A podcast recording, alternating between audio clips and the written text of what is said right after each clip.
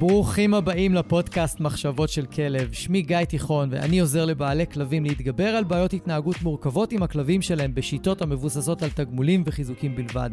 אני מאמין שחשוב לגדל ולאלף כלבים כיום בראייה הוליסטית, ולא מספיק לגדל אותם בראייה התנהגותית בלבד. אני מעביר תהליכי ליווי אישיים, סדנאות וקורסים דיגיטליים לבעלי כלבים וגם למאלפים שמחפשים להתפתח ולצמוח. בכל יום שישי יעלה פרק חדש בנושא מרתק, דרכו אלמד אתכם להבין כלבים ברמה עמוקה יותר, מה שיסייע לכם לשפר את הקשר איתם ולחיות בצורה הכי טובה ביחד. אם אתם נהנים מהתוכן, אשמח שתשתפו אנשים אחרים שמגדלים כלבים וגם הם יוכלו ליהנות מהפודקאסט. תודה שאתם מקדישים לי מזמנכם, המשך פתיח קצר ומתחילים.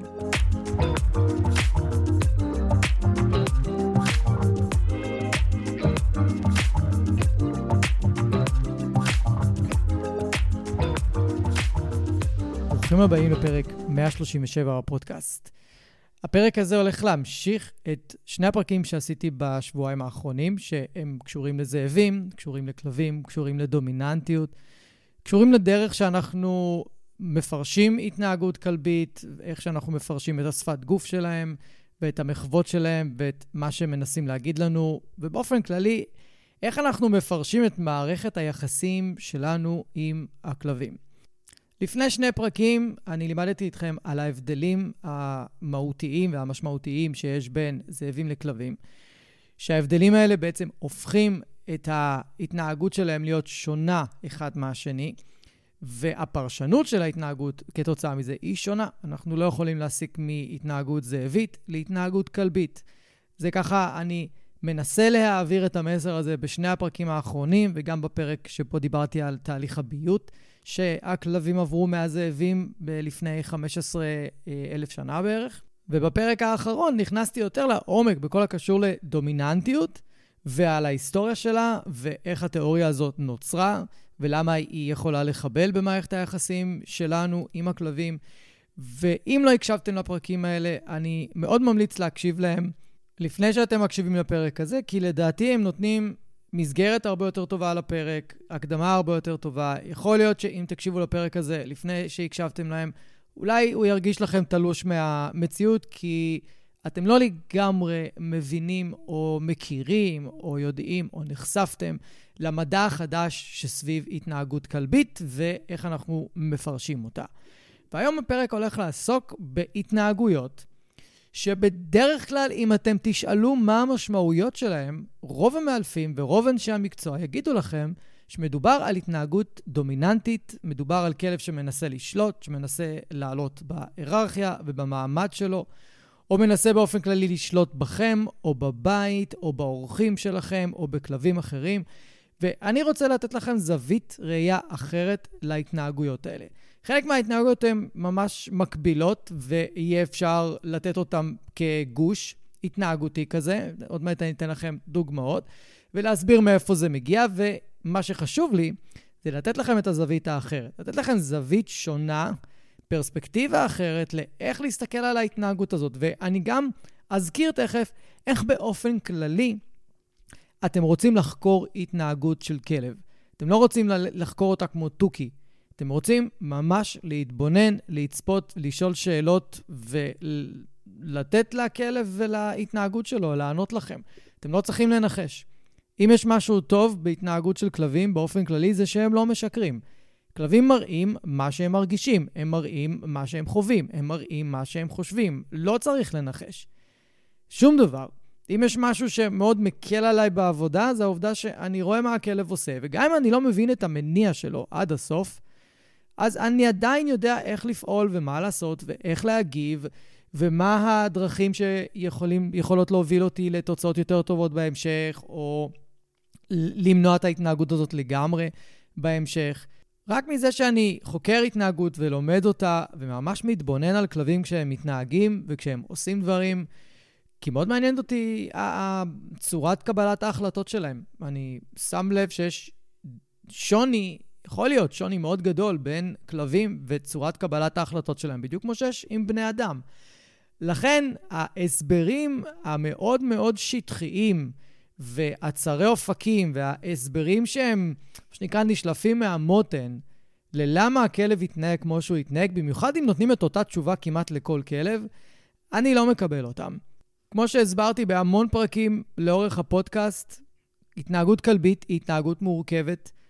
המרקם החברתי והמערכות יחסים החברתיות שכלבים יוצרים עם בני אדם ועם חיות אחרות שחיות איתם בבית, הן מורכבות. אצל זאבים זה הרבה יותר פשוט, כי יש להם להסתדר בינם לבין עצמם. כלבים צריכים להסתדר איתנו, אולי עם עוד כלבים בבית, אולי עם עוד חתולים בבית, אולי עם איזה תוכי שחי איתכם, אולי עם אה, חמוס, ויש אורחים ואנשים שמגיעים אלינו הביתה והכלב צריך להסתדר גם איתם, ואז פתאום נכנסים ילדים לתמונה והכלב צריך להסתדר גם איתם, שזה, לכלב זה חיה אחרת לגמרי, תינוק. כי הוא לא מדבר, הוא לא צפוי, יש פרקים על תינוקות, אתם מוזמנים ללכת להקשיב ו- ולהבין למה. אז לכלבים זה הרבה יותר מורכב, הם כל הזמן צריכים לעשות התאמות, ואנחנו רואים שיש כלבים ששינויים מאוד מאוד קשים להם. ברגע שהשגרה מתערערת להם, הם משתגעים, והם יכולים להתנהג בצורה תוקפנית, מאיימת, חרדתית, אה, שתלטנית, ממש התנהגות שמאוד בקלות אפשר להגדיר אותה כדומיננטית, ככלב שמנסה לתפוס שליטה. אבל בעצם זה כלב שמגיב לשינוי סביבתי, לשינוי בשגרה שלו, וקשה לו לקבל את זה, קשה לו להכיל את זה, והוא צריך עכשיו להתרגל למשהו חדש, והיכולת שלו להסתגל למצבים חדשים היא נמוכה. זה מאפיין בעיקר כלבי פריות, כלבי מדבר, כלבים מאוד רגישים, כלבים שעברו אולי טראומות, ואנחנו חייבים שוב לשים לב, לשאול שאלות, ולהבין למה הכלב שלי מתנהג כמו שהוא מתנהג. וזו השאלה שאיתה אני רוצה להגיע לדוגמאות שאני אתן לכם לגבי התנהגויות שהן הרבה פעמים מוגדרות כדומיננטיות, ובעצם הן לא. וזו השאלה הזאת באמת, למה הכלב שלי עשה את מה שהוא עשה דווקא עכשיו? ברגע שתתחילו לשאול את השאלה הזאת, כל פעם שההתנהגות של הכלב לא ברורה לכם, אתם בעצם מאמנים את עצמכם להסתכל מחוץ לקופסה, להסתכל על ההתנהגות של הכלב מעבר למה שאתם מכירים. אז קורה דבר נורא מעניין. פתאום תתחילו לשים לב לדפוסים. פתאום תהיו יותר ערניים למה הכלב עשה לפני ההתנהגות. למשל, אם אני רואה שהגור שלי הולך ולועס את השולחן, ואני מפסיק אותו והוא חוזר לשולחן, ואני מפסיק אותו והוא חוזר לשולחן, ואני מפסיק אותו, הוא הולך לכיסא אחר או לקיר, אני מפסיק אותו והוא מתחיל להתעצבן עליי, ואז הוא עושה פיפי. ואז אם אני אשאל את עצמי, רגע, רגע, מה הלך פה עכשיו בעצם? הוא קודם התחיל ללעוס את הרהיטים, ואחרי זה לעס את הקיר, או נשך, נשך אותי, ואחר כך הוא הלך ועשה פיפי, אז אני מבין שכשיש לו פיפי, הוא הולך ומתחיל להרוס דברים לפני שהוא עושה את הפיפי. כי כנראה הוא כבר לא יכול להתאפק יותר, וזה לוחץ לו, וזאת הדרך שלו להראות לי או להגיד לי שהוא זקוק ממני למשהו. זה לא שהוא מנסה לחדד את השיניים שלו, זה לא שהוא פשוט מחפש משהו ללעוס, אלא זאת הדרך שלו להגיד, יש לי פיפי. וזה מדהים כמה אנשים, שאני אומר להם את זה, הם מעולם לא עשו את ההקשר של בין לעיסות והרס של חפצים לבין יש לגור שלכם עכשיו פיפי או קקי והוא צריך לצאת. וברגע שהם מתחילים לשים לב לזה, כי הסבתי את תשומת ליבם לעניין, יש פחות צרכים בבית. ואז פשוט צריך לשאול את השאלה הזאת על הרבה מאוד התנהגויות שאתם אולי לא כל כך מצליחים להבין. למה הכלב שלי עשה את מה שעשה דווקא עכשיו? וממש תכף שאני אתן לכם דוגמאות, אתם תוכלו לראות את זה בצורה הרבה יותר ברורה. וכדי לעשות את זה כמה שיותר ברור, אז חילקתי את, זה, את הדוגמאות לשלוש קטגוריות. קטגוריה אחת היא התנהגויות, פשוט התנהגויות של כלב, טיפוסיות כאלה שמפרסמים אותן כדומיננטיות, מערכת היחסים בינינו לבין הכלב, ותוקפנות, ששם יש הכי הרבה אה, דעות קדומות, או הכי הרבה מיתוסים סביב דומיננטיות אה, על רקע של תוקפנות, ואני אשמור את זה לסוף כי זה הכי מעניין, ואני אעבור מהר על, ה, על, ההתנה, על השתי הקטגוריות הראשונות כדי שנגיע לעיקר די מהר. אז בקטגוריות ההתנהגויות, בואו נתחיל מההתנהגות הכי מוכרת ואולי הדוגמה הכי נפוצה שאתם יכולים, שאתם מכירים בוודאות, אוקיי? אם הכלב מושך אתכם בטיולים, זה אומר שהוא מנסה להוביל, זה אומר שהוא מנסה להיות האלפא, הוא רוצה להיות הדומיננטי, הוא מנסה לשלוט. אני אעשה לכם פרק שלם על למה כלבים מושכים, ואיך אנחנו מטפלים בזה, ואיך מזהים את הסיבה למה כלב מושך. אבל תנו לי להגיד לכם בצורה הכי פשוטה שיש, כלבים מושכים בגלל המון המון סיבות. והאחרונה שבהם זה הרצון להיות בשליטה עליכם, או לשלוט בכם, או להביע דומיננטיות, או משהו כזה. זה המיתוס, אחד הגדולים שיש בתחום האילוף, וככל שמאלפים, אפילו מסורתיים, לומדים יותר על דרכי אילוף חדשות, לומדים יותר על למה כלבים מתנהגים כמו שהם מתנהגים, הם בעצמם מתחילים להגיד שאין קשר. הם בעצמם מתחילים להגיד שהכלב מושך כי הוא לחוץ, כי הוא פשוט לא מאומן, כי הוא מעורר מדי מהסביבה, כי הוא לא רגיל לאביזרי ההולכה ששמו עליו, אם זה ריתמה או קולר, אם זה ריתמות ספציפיות, אם זה... הוא לא מורגל לרצועה, הוא מפחד מהבעלים שלו, אז הוא מתרחק ממנו בטיולים והולך יותר קדימה, או במקרים אחרים יותר מאחורה. יש המון סיבות. ואם אני צריך לתת את הסיבה העיקרית ללמה כלבים מושכים, שתי הסיבות העיקריות בערים מרכזיות, זה כי הכלב לחוץ מהסביבה, וכשכלב לחוץ הוא מגביר את קצב ההליכה שלו, כי הוא פשוט רוצה לברוח מהסביבה שמלחיצה אותו. הכי פשוט, ואפשר גם להראות את זה בצורה מאוד פשוטה. הראיתי את זה אין ספור פעמים לבעלי כלבים, שכשהלכנו ברחוב הומה ועמוס, הכלב משך יותר, עברנו לרחוב שקט, פתאום הכלב לא מושך כמעט. פתאום הכלב הולך יותר בקצב שלנו, המשיכה יותר עדינה, אפשר לעבוד איתו על הליכה ליד הרגל. לא עשינו כלום, רק עברנו לאזור יותר שקט והכלב מושך פחות. והסיבה העיקרית השנייה היא שכלבים לא פורקים מספיק אנרגיה, וכשהם יוצאים לטיול, במיוחד אם מוצאים אותם לטיולים יחסית קצרים, או טיולים שהם לא מספקים עבורם, כמו טיול שהוא רק הליכה, בלי משחק, בלי ריצה, בלי לשחק עם כלבים, בלי איזה פעילות פורקת אנרגיה אמיתית. הם פשוט רוצים לנצל את הטיול כמה שאפשר, את הזמן שיש להם בחוץ כמה שאפשר, אז הם הולכים מהר, הם הולכים מדבר לדבר לדבר לדבר. ואז אם אנחנו לא פורקים לכלב אנרגיה במצב כזה, אנחנו פשוט מלמדים את הכלב שלנו להיות היפראקטיבי. היפראקטיבי זה אומר ששם לב לכל דבר בסביבה, מנסה לתפוס כמה שיותר במינימום זמן, ואנחנו הופכים אותו להיות מאוד תזזיתי ומאוד לא נעים להליכה. ויש המון פעמים, אם זה המקרה, אני פשוט מבקש מבעלי כלבים. לכו לאיזה מקום, אחרי שהכלב עשה צרכים, שחקו עם הכלב, תפעילו אותו, אל תטיילו, רק תפעילו אותו, רק תעשו איתו כיף. רק תפרקו לו אנרגיה, ורק אחרי שאתם רואים שממש רמת האנרגיה שלו ירדה, עכשיו תצאו לטיול. ואז יהיה הרבה יותר קל ללמד אותו ללכת ליד הרגל בלי למשוך. הוא גם יהיה, ירגיש הרבה יותר מסופק מטיולים מהסוג הזה. להרבה כלבים, סתם לטייל בעיר, רק גורם להם לסטרס ורק גורם להם ליותר חרדה, וזה רק גורם להם למשוך יותר. אז מבחינת משיכות ברצועה, מבחינתי, שייך כי הוא רוצה להיות דומיננטי, כי הוא רוצה להיות בשליטה. כל הכלבים שאני עובד איתם ב-11 שנה האחרונות, אני מלמד אותם ללכת ליד הרגל, בזה שאני מייצר להם טיול יותר רגוע, בזה שאני מחבר אותם לבעלים שלהם יותר, ובזה שאני מספק להם פעילות שהיא יותר מותאמת להם. אני לא מנסה להוריד אותם בהיררכיה, אני לא מנסה אה, להראות להם מה המקום שלהם בתוך המשפחה או הלהקה. זה בכלל לא רלוונטי ללמידה עצמה. כי בסופו של דבר, גם אם מישהו בא ואומר הכלב דומיננטי ומושך מתוך שליטה או מתוך רצון לשלוט, בסופו של דבר, מה שמלמד את הכלב ללכת ליד הרגל, אצל מאלפים כאלה, זה יהיה תיקונים וענישה. זה מה, מה שילמד אותו זה שאם אתה תמשוך, יכאב לך, יהיה לך לא נעים, אז כדאי לך להישאר ליד הרגל, כי פה יותר נעים. יכול באותה מידה ללמד את הכלב ללכת לידי עם חיזוקים, להראות לו מלכתחילה שנעים, בלי הענישה. אבל לא מורידים את הכלב בהיררכיה, ואז הוא אומר לעצמו, אה, ah, אוקיי, אני אלך עכשיו בקצב שלך, אתה הבוס, אתה המלך, אני אעשה מה שאתה תגיד. לא. הלמידה היא התנהגותית נטו, בין אם זה עם חיזוקים, או בין אם זה בענישה. תבחרו את הדרך שלכם. אבל זה לא יהיה בלהוריד את הכלב בהיררכיה, כי זה פשוט לא קיים.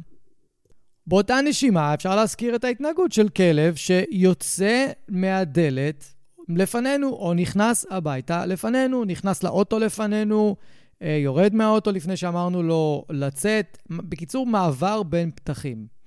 באמת שמבחינתי, הטענה שכלב שעובר לפניי בדלת חושב שהוא מעליי בהיררכיה, היא פשוט מגוחכת לחלוטין. רוב הכלבים פשוט מאוד שמחים לצאת לטיול, והם רוצים פשוט לצאת, הם רוצים פשוט ללכת. וזה שהכלב נכנס לפניי לאוטו זה עניין בטיחותי נטו, שהוא לא יישאר בחוץ מן הסתם.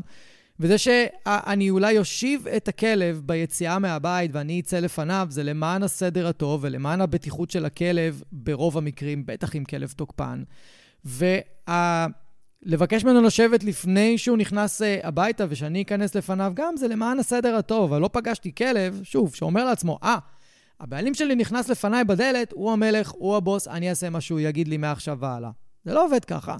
ואני זוכר שקראתי שני ספרים של שני מאלפים וחוקרי התנהגות כלבים. אחת היא דוקטור פטרישה מקונול, ואחד הוא דוקטור ריי קופינגר, שדיברתי עליהם אה, גם בפרק הקודם. הם בעצמם היו והאמינו בטי, בטיעונים האלה, וככל שעבר הזמן והם חקרו יותר ויותר כלבים, הם הגיעו למסקנה שזה לא נכון, והם אפילו כתבו את זה בספרים שלהם. ומי שרוצה רפרנס, הספר דוגס של ריי קופינגר, הספר The Other End of the Leash של פטרישה מקונול. יש אותם ב... אה, בתיבות הטקסט של הפרקים הקודמים כמקורות שאפשר ללכת ולקרוא וללמוד ולהרחיב עוד בנושאים האלה. כל מה שקשור לזה שהכלב עושה משהו לפנינו, אוכל לפנינו, אה, או מושך אותנו בטיול, עובר לפנינו בדלתות, הכל אפשר להסביר ולתאר בהמון סיבות ובהמון דרכים אחרות.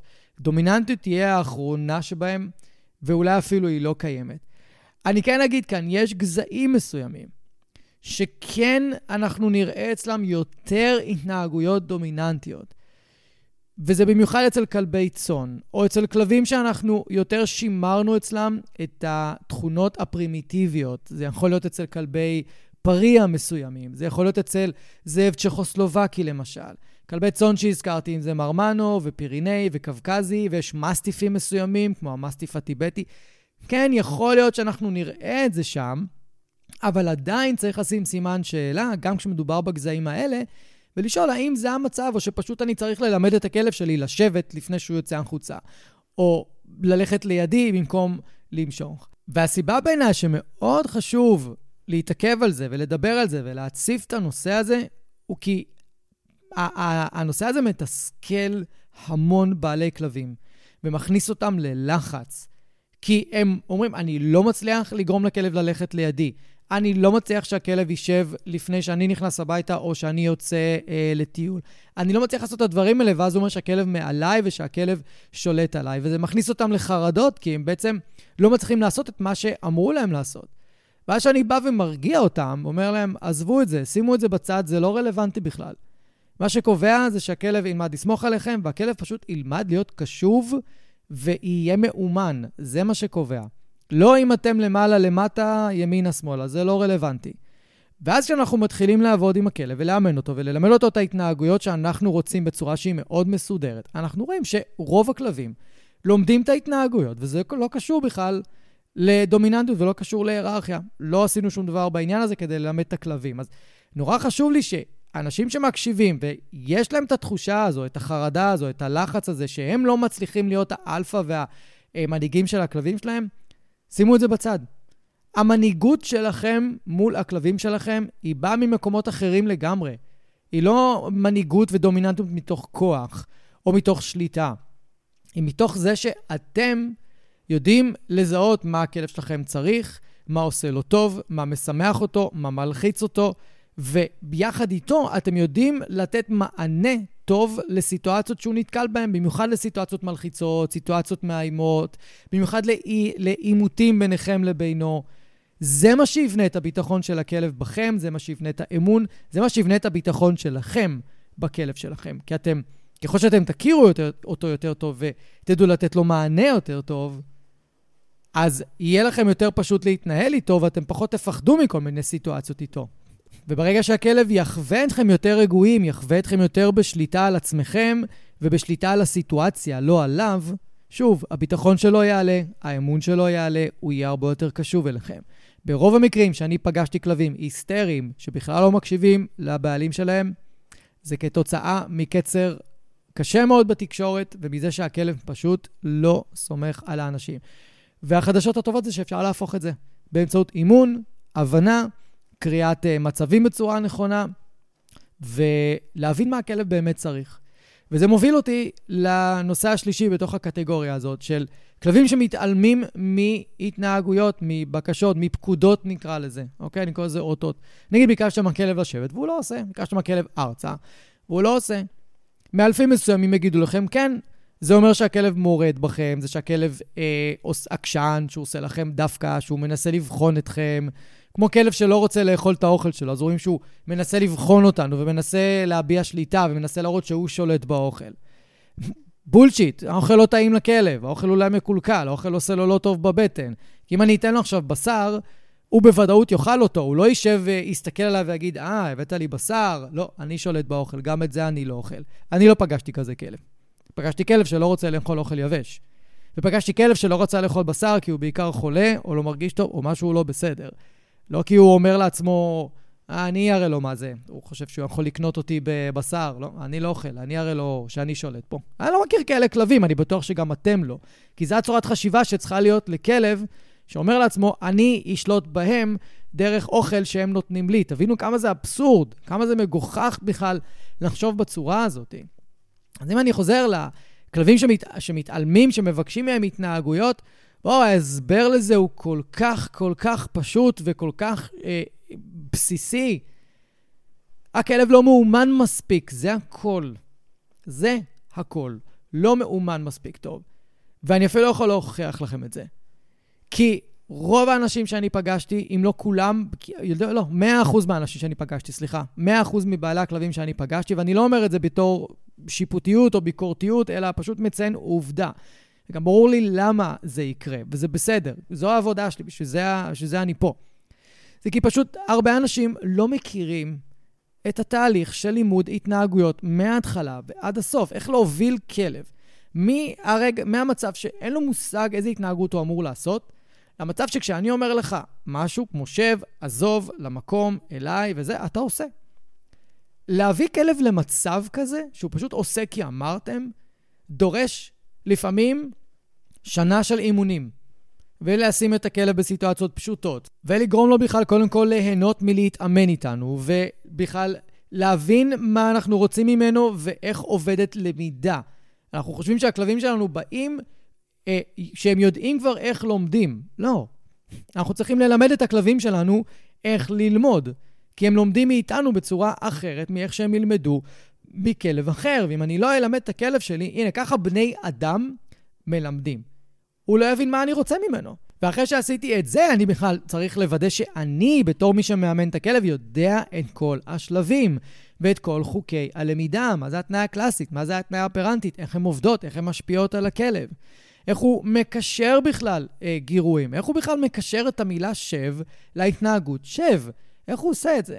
וזה פשוט ידע שחסר להרבה אנשים, והם חושבים או יותר נכון מאמינים, וזה הרבה באשמת המאלפים, אגב. והיום זה נהיה אפילו יותר חמור, עם כל הסרטוני טיק טוק של ה-40 שניות, של ככה תלמדו את הכלב לעשות אה, גלגולים באוויר תוך 30 שניות, והוא יעשה את זה גם בכל פעם שתבקשו.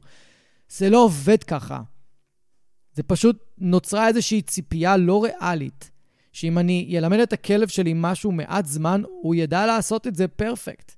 וזה פשוט לא עובד ככה. אנחנו צריכים להשקיע די הרבה זמן בללמד את הכלב שלנו התנהגות כדי שהיא תהיה באמת אמינה. מה הכוונה? שהכלב שלי ידע לעשות אותה בהמון מקומות, בהמון מצבים, גם כשהוא בסטרס, גם כשהוא לא מפוקס, ורק כשאני ביקשתי ממנו.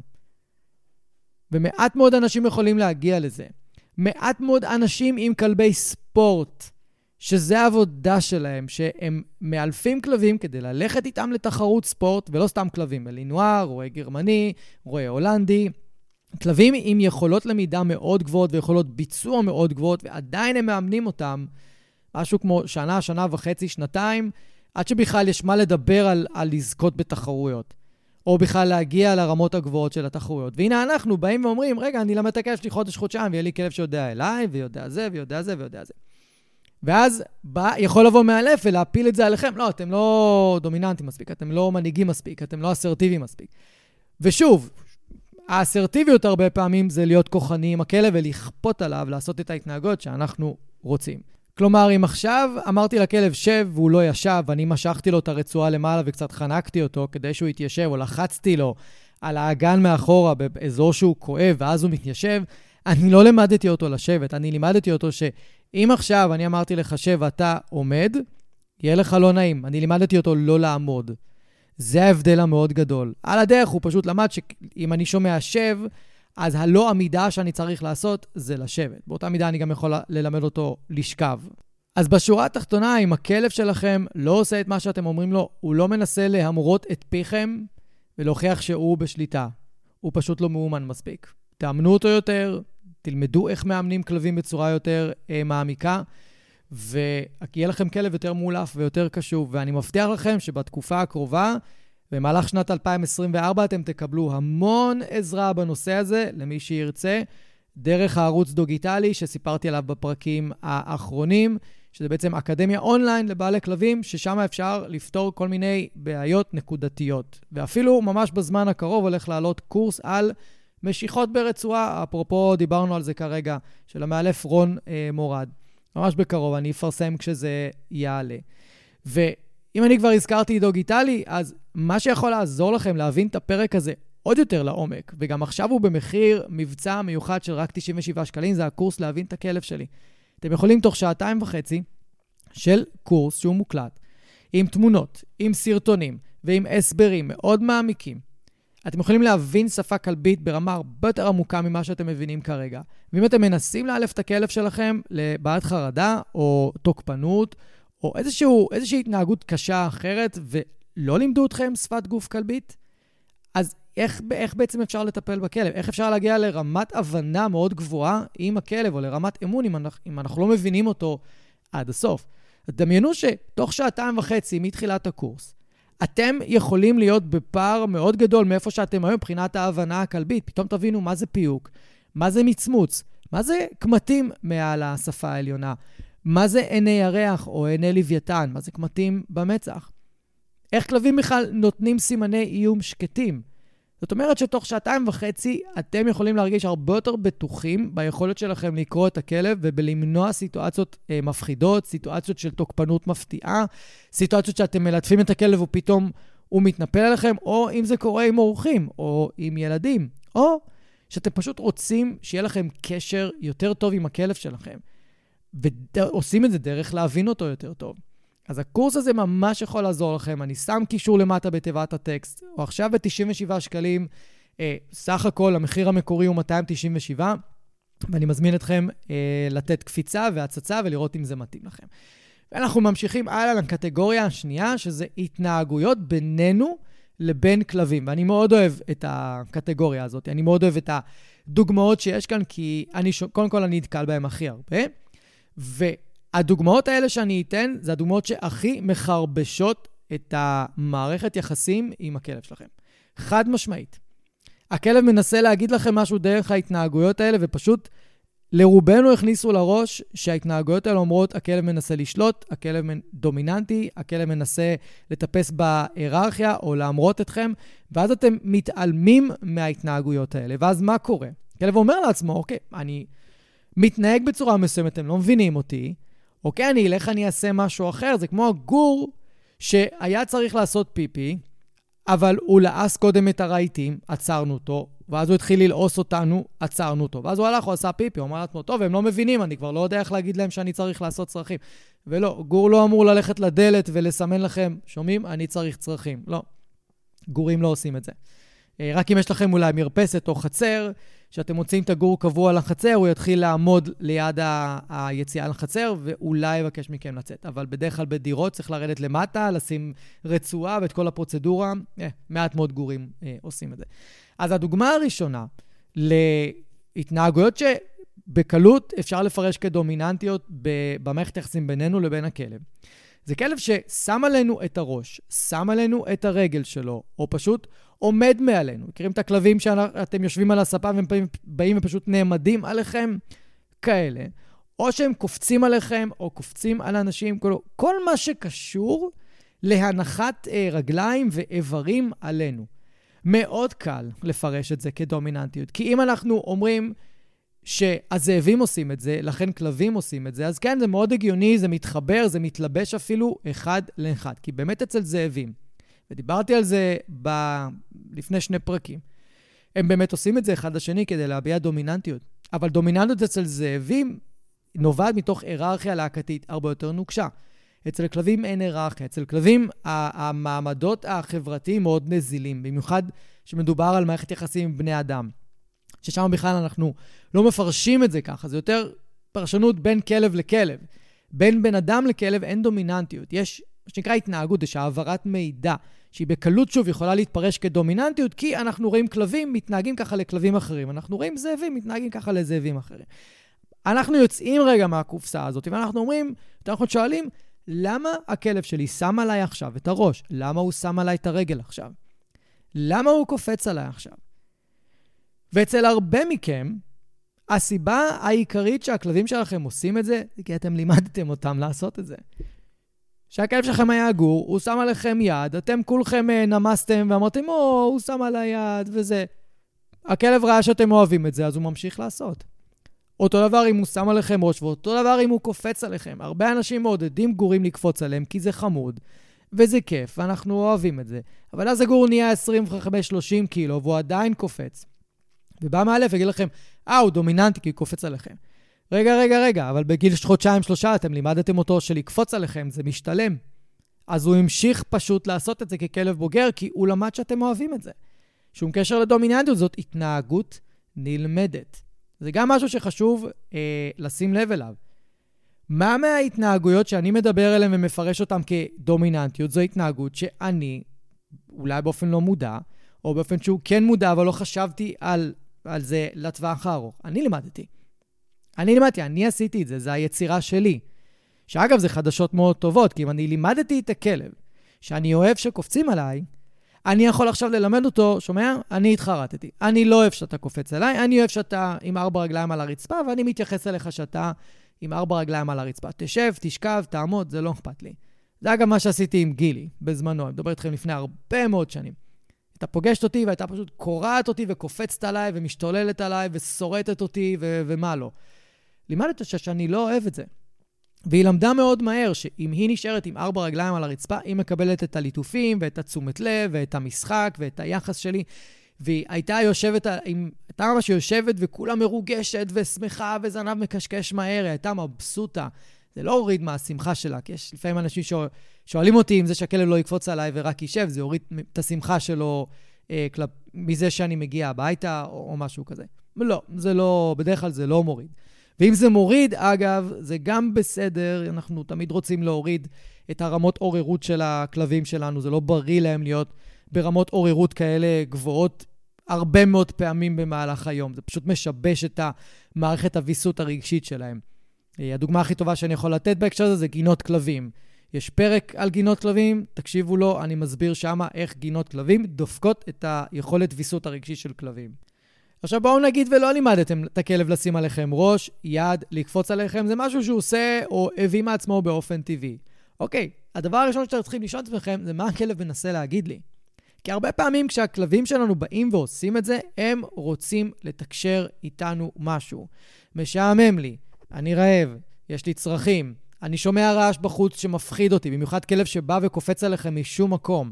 ואז, אם אתם יודעים לקרוא שפת גוף כלבית ממש טוב, אתם תשימו לב לעוד סימנים בשפת גוף שלו, איפה האוזניים שלו ממוקמות, איפה הזנב שלו ממוקם, האם הוא מלקק שפתיים, האם הוא מלקק אתכם, האם הוא קצת מחבק אתכם ונצמד אליכם.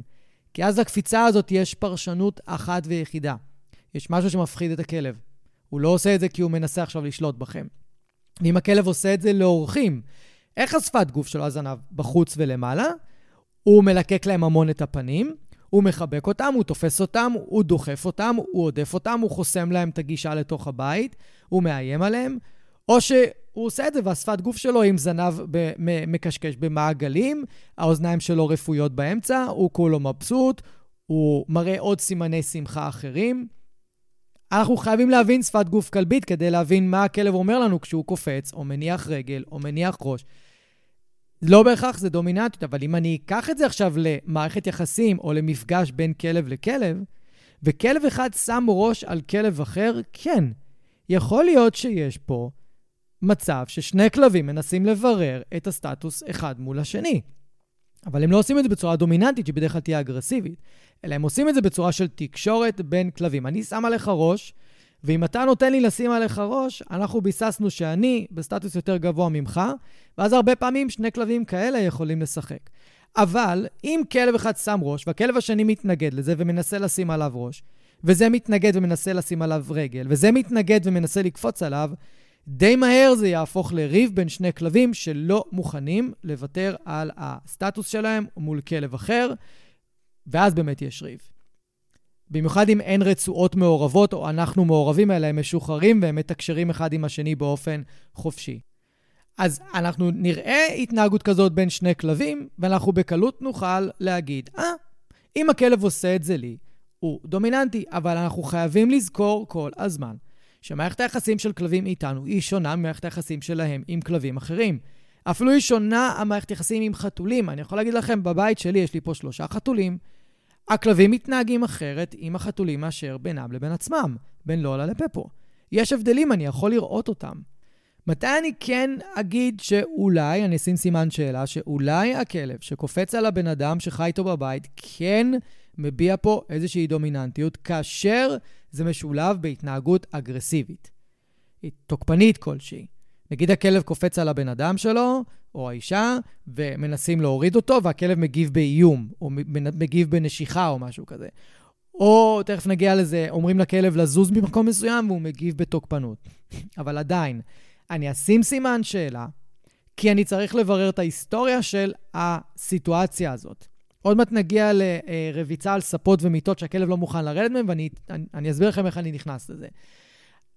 זה לא מספיק להגיד, אה, ah, בגלל שהכלב עכשיו הגיב אליי בתוקפנות, בסיטואציה כזאת שהיא נורא מזכירה לי התנהגות דומיננטית, הכלב דומיננטי. לא. אני חייב לבחון את ההיסטוריה של הכלב בסיטואציה הזאת, יחד איתי ועם אנשים אחרים, ורק אז אני יכול להגיד מאיפה זה נובע ואיך נכון גם לטפל בזה. כי אם באמת זה נובע מדומיננטיות, אני לא בהכרח הולך להתעמת עם הכלב. אני רוצה קודם כל ללמד אותו סט התנהגויות מסוים, ואז אני אתחיל להציב גבולות הרבה יותר ברורים בבית וגם במערכת היחסים ביני לבינו. ואני מאוד ממליץ להקשיב לפרק על איך להציב גבולות בגישת הפורס פרי בהקשר הזה. כי זה לא שאני ישר נכנס לעימות עם הכלב, כי זה מה שכלבים עושים אחד עם השני. זה לא אותו דבר. עוד פעם, המערכת יחסים היא שונה, והפתרונות הם שונים כמעט תמיד. כי בואו נסתכל על זה בצורה מאוד מפוקחת.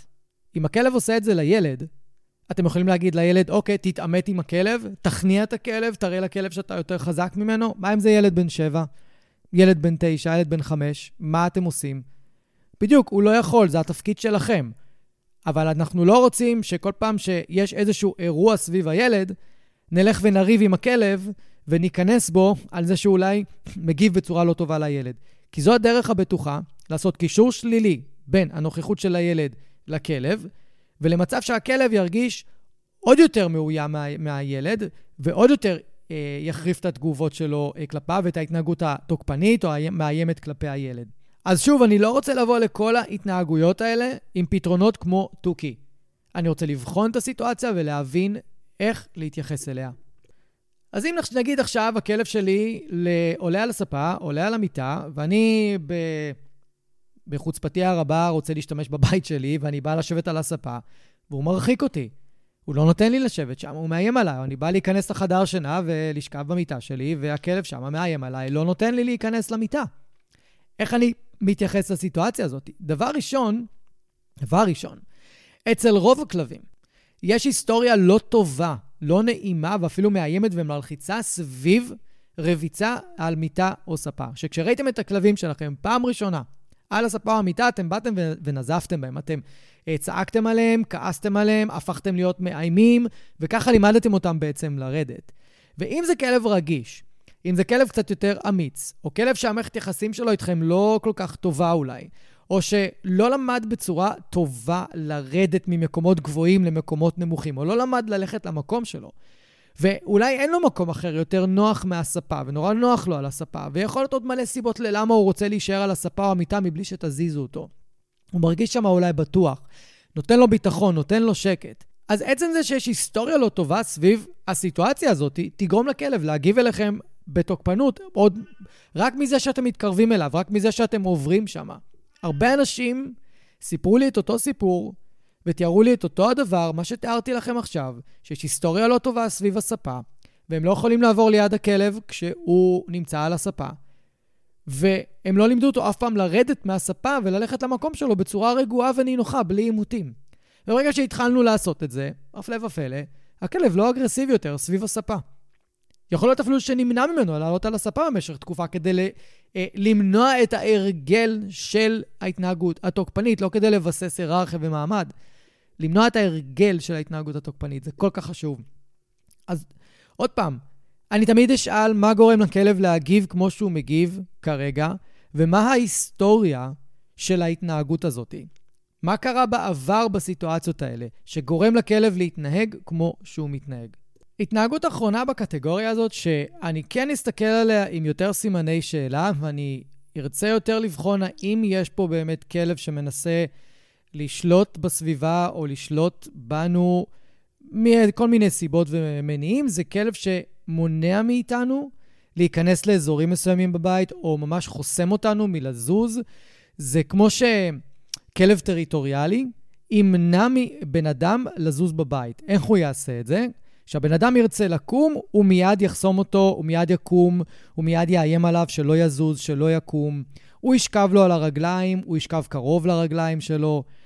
אבל גם עד, עדיין, יש כלבים שיעשו את זה והם לא טריטוריאליים. הם עושים את זה כי הם מאוד מפחדים מתנועה של אנשים בתוך הבית. או שהם לא נחשפו לזה, או שהיו להם תקריות לא נעימות סביב זה. זה לא אומר חד משמעית שזה כלב טריטוריאלי אם הוא מתנהג ככה, ממש לא. אז גם פה אני שם סימן שלהם. הכלב חוסם אותי בבית ולא נותן לי לזוז באופן חופשי בבית. אני רוצה להבין מאיפה זה נובע. עוד פעם, אני אבדוק את ההיסטוריה, אני אבדוק, ואם אין לי את ההיסטוריה של הכלב, אולי זה כלב חדש אצלי בבית, אז אני אסתכל על השפת גוף שלו. היא תעיד ותגיד מאיפה זה נובע. אז אם יש שם אלמנטים של פחד, שהכלב מונע ממני ללכת ממקום למקום, מאוד יכול להיות שזה קשור לאיזשהם חוויות עבר שאני לא מכיר ולא מודע, כי אני לא יודע את ההיסטוריה של הכלב, ובגלל זה הוא עושה את זה. אבל אם הכלב שלי מונע ממני ויש לו שפת גוף מאיימת ובטוחה בעצ... בעצמה, זאת אומרת, הוא בטוח בעצמו, והוא עומד על שלו, ואני אפילו מרגיש בפנים שאני מפחד לזוז, אוקיי, זה כבר התחיל להדליק לי נורה אדומה, שיש לי כאן כלב שהוא קצת יותר פרוע, ב... או מה שנקרא פרוע לא בעין, פרוע באלף. מה הכוונה? זה שהוא יותר פרימיטיבי בהתנהגות ובאופי שלו. ושוב, זה יאפיין כלבים מסוימים. נדיר שתראו את זה אצל רועים גרמנים, וכלבי רועים בכללי, וגולדנים, ולברדורים, ובטח לא כלבי טוי, ובטח לא כלבים קטנים אחרים, אה, ולא גזעים בינוניים גדולים שעברו סלקציה גנטית מאוד נרחבת במהלך המון שנים על ידי בני אדם, אלא תראו את זה כנראה אצל כלבי מדבר וכלבים, אה, כלבי פריות. שם יותר אתם תוכלו לראות את זה. ואז גם פה, יש דרכים להתנהל עם זה, אני לא אכנס כאן לפתרונות, אבל מה שיבחין לי, או יעזור לי להבחין, אם אין לי היסטוריה, זה השפת גוף של הכלב. אני רוצה דרכה להבין מול מה אני מתמודד. אבל אני לא רוצה ללכת כמו תוכי, עוד פעם, כי אם השפת גוף של הכלב שלי היא מפוחדת, ויש רגש של פחד מאחורי זה, מאחורי ההתנהגות הזאת. אם אני אטפל בפחד, כנראה שההתנהגות תיעלם. היא כנראה לא תהיה יותר, או שהיא תהיה על אש מאוד מאוד מאוד נמוכה והיא תקרה לעיתים מאוד רחוקות, וזה לא קשור לדומיננטיות. חשוב מאוד לזכור את הנקודה הזאת. אגב, מה שמעניין בהקשר הזה של כלבים שלא מוכנים שיורידו אותם מהספה או מיטה או יזיזו אותם ממקומות מסוימים, כשאני פוגש כלבים שהם מתפרצים על אנשים מתוך שינה, בזמן שהם ישנים, נוגעים בהם בטעות או משהו כזה, רוב האנשים יפרשו את זה כטראומה, שהכלב סובל מטראומה ולכן הוא מגיב ככה. וזה מעניין שזה נתפס מיידית כטראומה, אבל אם הכלב יושב על הספה ערני לחלוטין ולא מוכן שיורידו אותו, זה דומיננטיות. כי בעצם מבחינתי אין כל כך הבדל בין השניים.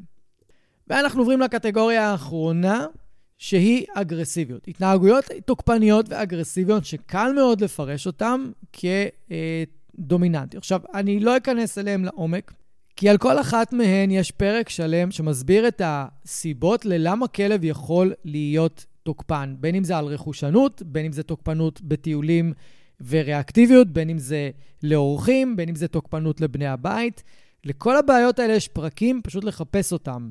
אני רק אתן את זה כאן כדוגמאות, כדי שאתם, שוב, כדי להעיר לתשומת לבכם, במיוחד אם אתם חדשים לזה, לגישת הפורספרי, במיוחד אם זה בין הפרקים הראשונים שאתם שומעים.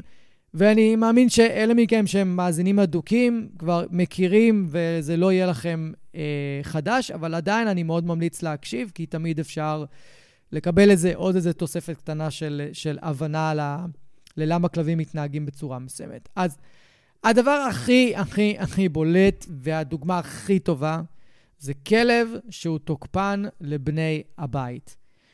תמיד הוא יקושר ויתויג ככלב דומיננטי, ככלב שמנסה לשלוט, כמנסה לטפס בהיררכיה, ככלב שצריך להוריד אותו בהיררכיה. אבל הרבה מאוד פעמים כשאני פוגש כלב כזה, אני רואה כלב שיש לו רגישות גבוהה למגע, ובני הבית פשוט לא מתחשבים בזה, לא מתוך מקום רע, הם פשוט לא היו מודעים לזה שהכלב לא כל כך אוהב מגע, והוא היה רוצה פחות מגע. הוא היה יותר רוצה שילטפו אותו כשהוא בא מיוזמתו והוא מבקש, ופחות שבאים אליו והוא שוכב במקום שלו, בסבבה שלו, או על הספה, למשל, והוא פשוט רוצה יותר space. ואתם יודעים מתי אה, הייתה התקופה עם עלייה מטורפת בתוקפנות לבני הבית? ניחוש אחד, בקורונה. שפתאום הילדים היו הרבה יותר בבית, והיה להם משעמם, אז הם התייחסו יותר לכלב, ובילו איתו יותר, ולאו דווקא שיחקו איתו, אלא פשוט באופן טבעי ניגשו אליו יותר, אה, רצו שהוא יעשה אה, יותר דברים איתם, והרבה כלבים לא היו מוכנים לזה. הם דווקא אהבו את השקט שלהם במהלך היום כשהם היו לבד בבית. קצת אולי מוזר לחשוב על זה, אבל אני חושב שיש הרבה מאוד כלבים שעבורם הזמן שאנחנו לא נמצאים והם ישנים, זה זמן שהם דווקא מאוד אוהבים, חוץ מאלה שהם חרדתיים.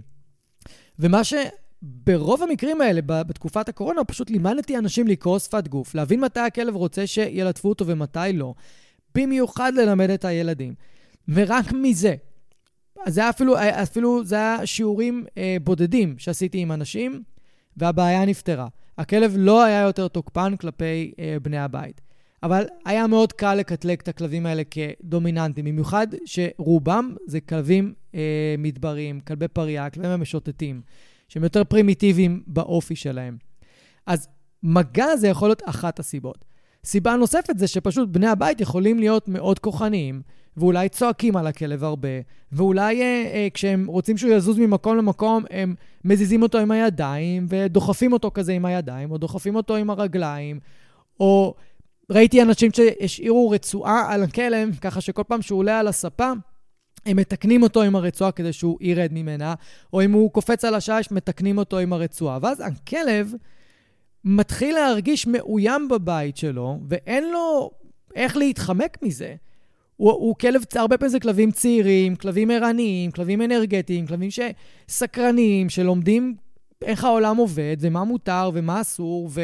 יש ריח שם על השי שמעניין אותם, וריח פה על השולחן שמעניין אותם, ואיזה גרב זרוקה פה שהריח שלה מסריח מהרגליים שלנו מעניין אותם. ואם אנחנו באים ומענישים ומתקנים כל פעם על ההתנהגויות האלה, אז הם בקלות יכולים להפוך להיות מאוד עצבניים, ולהתחיל סוג של להחזיר לנו, לא להחזיר לנו כי הם רוצים להיות מעלינו, להחזיר, להחזיר לנו כי הם לא יודעים מה, מה הם יכולים עוד לעשות כדי שאנשים יפסיקו להיות כוחניים כלפיהם.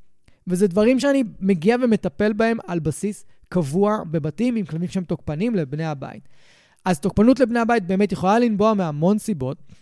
כן יש פעמים שאנחנו נפגוש כלבים, אבל זה פעמים מאוד מאוד מצומצמות ובודדות, שהכלב יעשה את זה ממקום של אה, שליטה במרחב.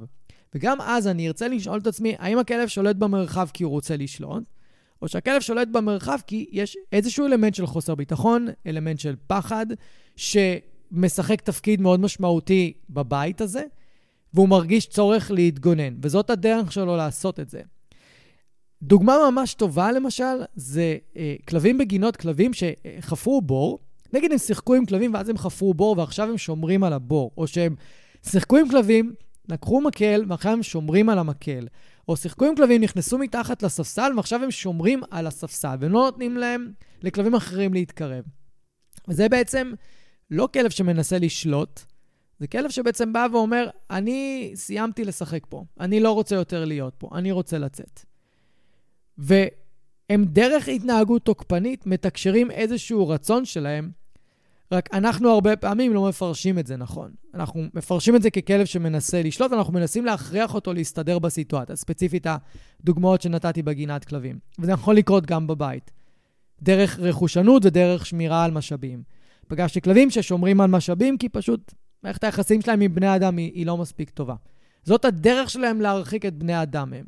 וכשאנחנו עובדים על זה ומשפרים את הקשר ומחזקים את הקשר, ההתנהגות הזאת אה, משתנה. אגב, יש אה, פרק על חמש דרכים לשפר את, את הקשר עם הכלב בלי לאלף אותו. פרק מגניב לאללה, אני מאוד ממליץ להקשיב לו. התנהגות תוקפנית נוספת, שהיא מאוד נפוצה, זה תוקפנות לאורחים. כמעט תמיד, רוב המאלפים יגידו שכלב תוקפן לאורחים, שלא נותן להם להיכנס הביתה, זה כלב שבעצם שולט בבית. הרבה מכם שעוקבים אחריי, והרבה מכם שעבדו איתי ועבדו עם המאלפים שאני ממליץ עליהם, עם הצוות שלי בעבר, נוכחו לראות בצורה מאוד פשוטה, דרך קריאה של שפת גוף, ודרך בנייה, או יותר נכון, אה, מפגש אחר, טקס קבלת אורחים אחר, עם כלבים כאלה, עד כמה ההתנהגות הזאת נובעת מפחד. פחד מחוסר חשיפה, פחד מאירועים טראומטיים בעבר, פחד מהתנהלות לא נכונה עם כלב שלא אוהב מגע ולא רוצה שהאורחים יתייחסו אליו ויתבגר, ועכשיו הוא יכול להגיד, אני לא רוצה שתיגעו בי, אני לא רוצה שתיכנסו לפה בכלל. אז הוא אומר את זה בצורה תוקפנית. והמון כלבים, ברגע שנותנים להם את האופציה להכיר אנשים בצורה שיותר מותאמת להם, ושהם לא חייבים לעשות עם האורחים כלום, שוב, יש שני פרקים שלמים על הנושא הזה, הם נרגעים, והם לא מחפשים להיות יותר תוקפניים. ומבחינתי, אה, אני, כן מפ... אני כן מחלק את הכלבים שיש להם קושי עם כניסת אורחים לכאלה שהם טריטוריאליים אמיתיים, ובאמת תהיה בעיה עם אורחים, ולא משנה כמה נעבוד עם הכלב הזה עם אורחים, הוא תמיד לא ירצה לקבל אותם. למה? כי הוא טריטוריאלי. זה חלק מה-DNA שלו. הוא שומר בטבע שלו, הוא שומר במהות שלו, ותמיד תהיה בעיה עם כניסת אורחים. וכלבים כאלה צריך ללמד להיות בחדר סגור או מאחורי מחסום. אנחנו לא, לא נוכל לסמוך עליהם ב-100% עם בני אדם. כשמזהים כלב כזה, אנחנו נפעל לפי מה שתיארתי הרגע. אבל אם אנחנו מזהים כלב שהוא פחדן, ואין לו שמץ של טריטוריאליות, אנחנו רואים מהר מאוד איך את הכלבים האלה נרגעים ויכולים לארח אנשים, ואפילו ככל שמפגישים אותם עם יותר אנשים דרך הטקס ודרך הקבלת אורחים הייחודית שאני מלמד, הם יותר שמחים לראות אנשים. אותי למשל, הכלבים האלה מאוד שמחים לראות ברוב המקרים אחרי, במפגש השני או במפגש השלישי. זה אגב המדד שלי להב... להבחין בין כלב טריטוריאלי לכלב לא טריטוריאלי. אם לכלב לוקח המון זמן לקבל אותי ולשמוח לראות אותי, אני יותר נוטה לכיוון שהוא טריטוריאלי. ואם הוא מקבל אותי מאוד מהר, הוא לא טריטוריאלי בוודאות. ואם זה כלב שהוא כזה באמצע, כלומר, מקבל אותי, שמח לראות אותי, אבל לא נותן לי לגעת בו, אני אלך יותר לכיוון של, אוקיי, הכלב הזה מאוד לא אוהב מגע, וצריך המון אמון איתו לפני שאפשר לנטף אותו ולגעת בו, ואני אקח את הזמן איתו, וזה בסדר גמור, וזאת תהיה גם ההנחיה לכל שאר האורחים. אם אתם רוצים עוד מידע על זה, יש שני פרקים שלמים על אה, תוקפנות לאורחים. אני מאוד ממליץ להקשיב, זה פותח עיניים, ואם יש לכם בעיה כזו כרגע, אתם יכולים להפחית אותה בצורה משמעותית רק מליישם את מה שאני מלמד בשני הפרקים האלה. ואיך אפשר בלי התנהגות תוקפנית, ריאקטיבית לאנשים בטיולים ולכלבים בטיולים? בואו, אני, אני חושב שאפשר לסכם את זה במשפט אחד. נדיר למצוא כלב שישמור עליכם בטיולים וירצה להרחיק מכם אה, כלבים ואנשים רק כי הוא רוצה לשמור עליכם. ואם אתם לא מאמינים לי, תעשו מבחן. האם הכלב, אם הכלב שתשחררו אותו, הוא יהיה תוקפן לכלבים האלה גם כשאתם לא לידו? האם בפנסיון הוא יתקוף כלבים, או ב... אצל דוג אה, ווקר, הוא יתקוף כלבים אחרים גם כשאתם לא לידו? אז זה לא קשור אליכם. אם הכלב תוקף כלבים אך ורק כשהוא לידכם, אך ורק כשאתם לידו, יכול להיות שהוא שומר עליכם, יכול להיות שאתם משדרים לו איזשהו פחד או איזשהו רצון שהוא ישמור עליכם, אבל יכול מאוד להיות שלאורך החיים של הכלב, כשהוא פגש אנשים וכלבים אחרים בנוכחותכם, המפגשים האלה היו לו לא נעימים, מלחיצים ולא טובים. אז הוא עשה אסוציאציה, מה שנקרא התניה קלאסית פשוטה. אם אתם איתי, אני צריך להיזהר, כי המפגש יהיה לא נעים, או מאיים, או מלחיץ. ואם אתם לא פה, אז יותר נעים לי ויותר פשוט לי.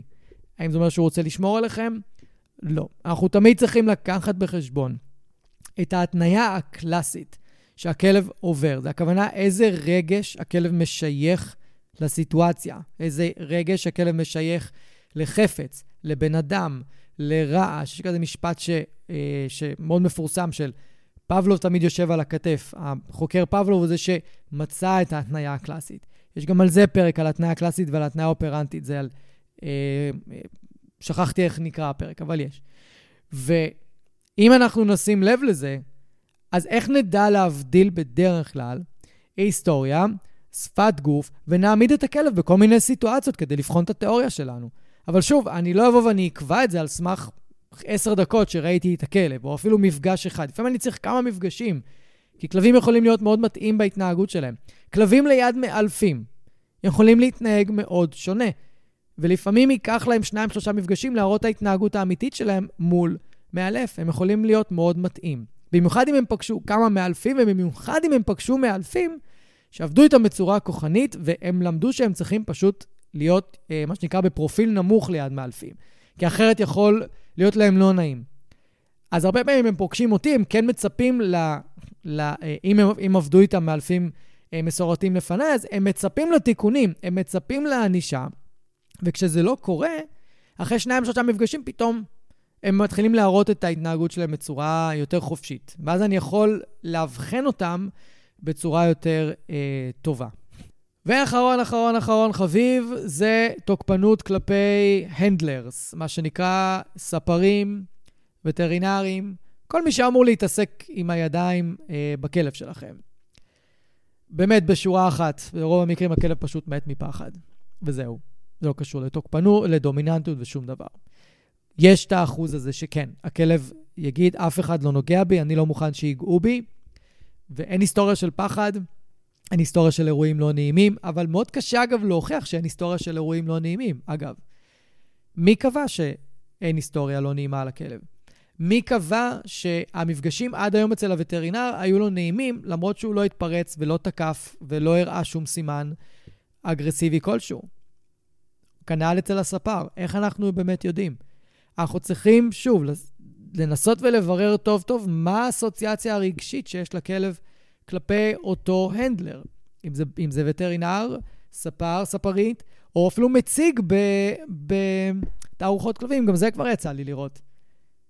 שהכלב עשה אסוציאציה כל כך שלילית למציגת כלבים שלו שהוא תקף אותה. מהסיבה הפשוטה שזה ספציפית היה כלב דומיננטי, אחד מהבודדים שפגשתי, והיא עשתה לו קישור מאוד לא נעים להתאמן לתערוכות כלבים.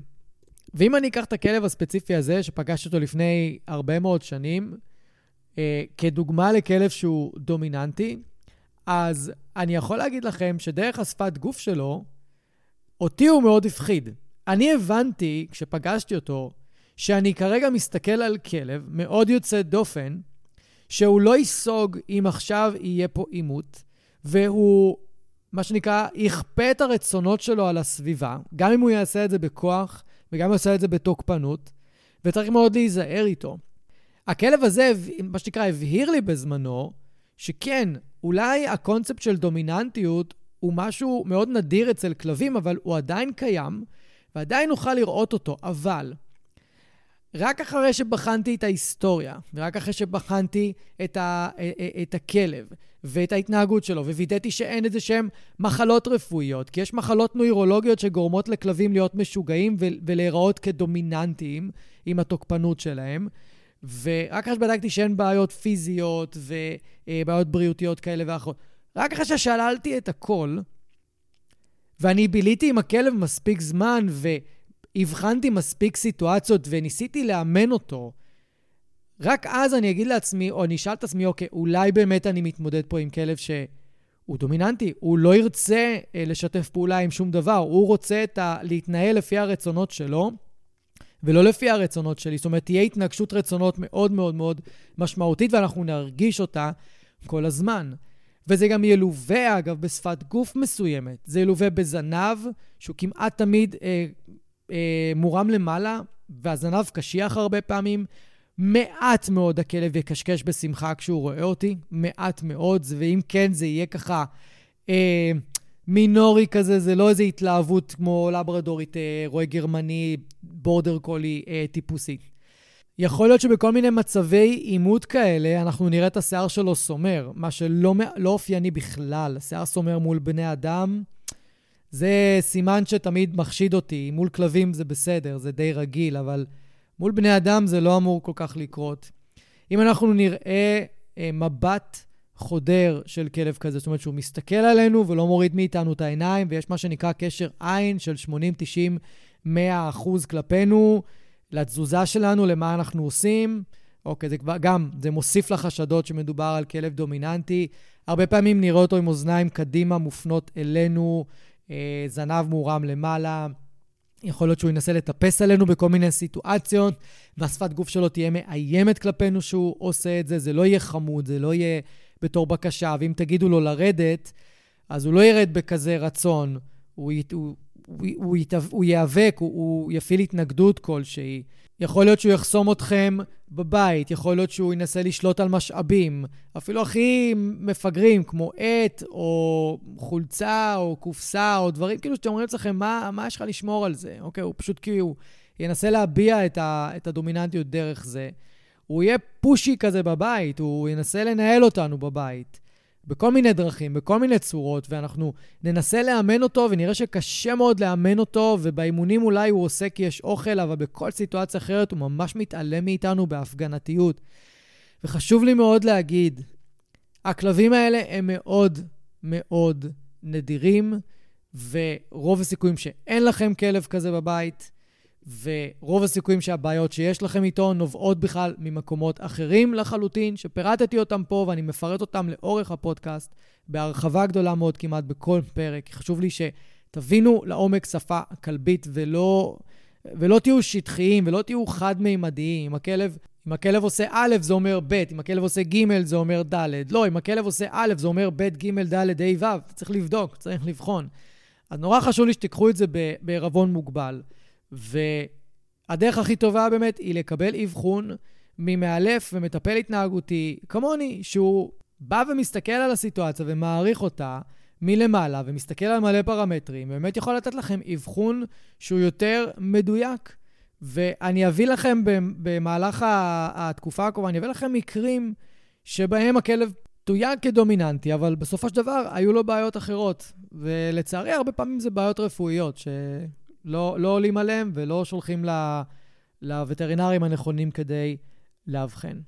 אז פה אנחנו מסיימים, וכרגיל תכננתי פרק של 35 דקות, ויוצא לי פרק של שעה. ככה זה כשיש הרבה מה להגיד והרבה מה ללמד, ויש רצון נורא גדול ללמד ולעומק, ולא לתת לכם דברים שטחיים בסגנון טיק טוק. ואני תמיד אומר, מי שיקשיב לפודקאסט שלי ולכל הפרקים עד הסוף, לא צריך קורס מאלפים. הדבר היחידי שהוא יצטרך זה ללכת ולהתנסות פרקטית באיך לאלף כלבים, אבל את הידע ואת התיאוריה יהיה לכם אפילו הרבה יותר טוב מרוב בתי הספר שתלכו ללמוד אצלם.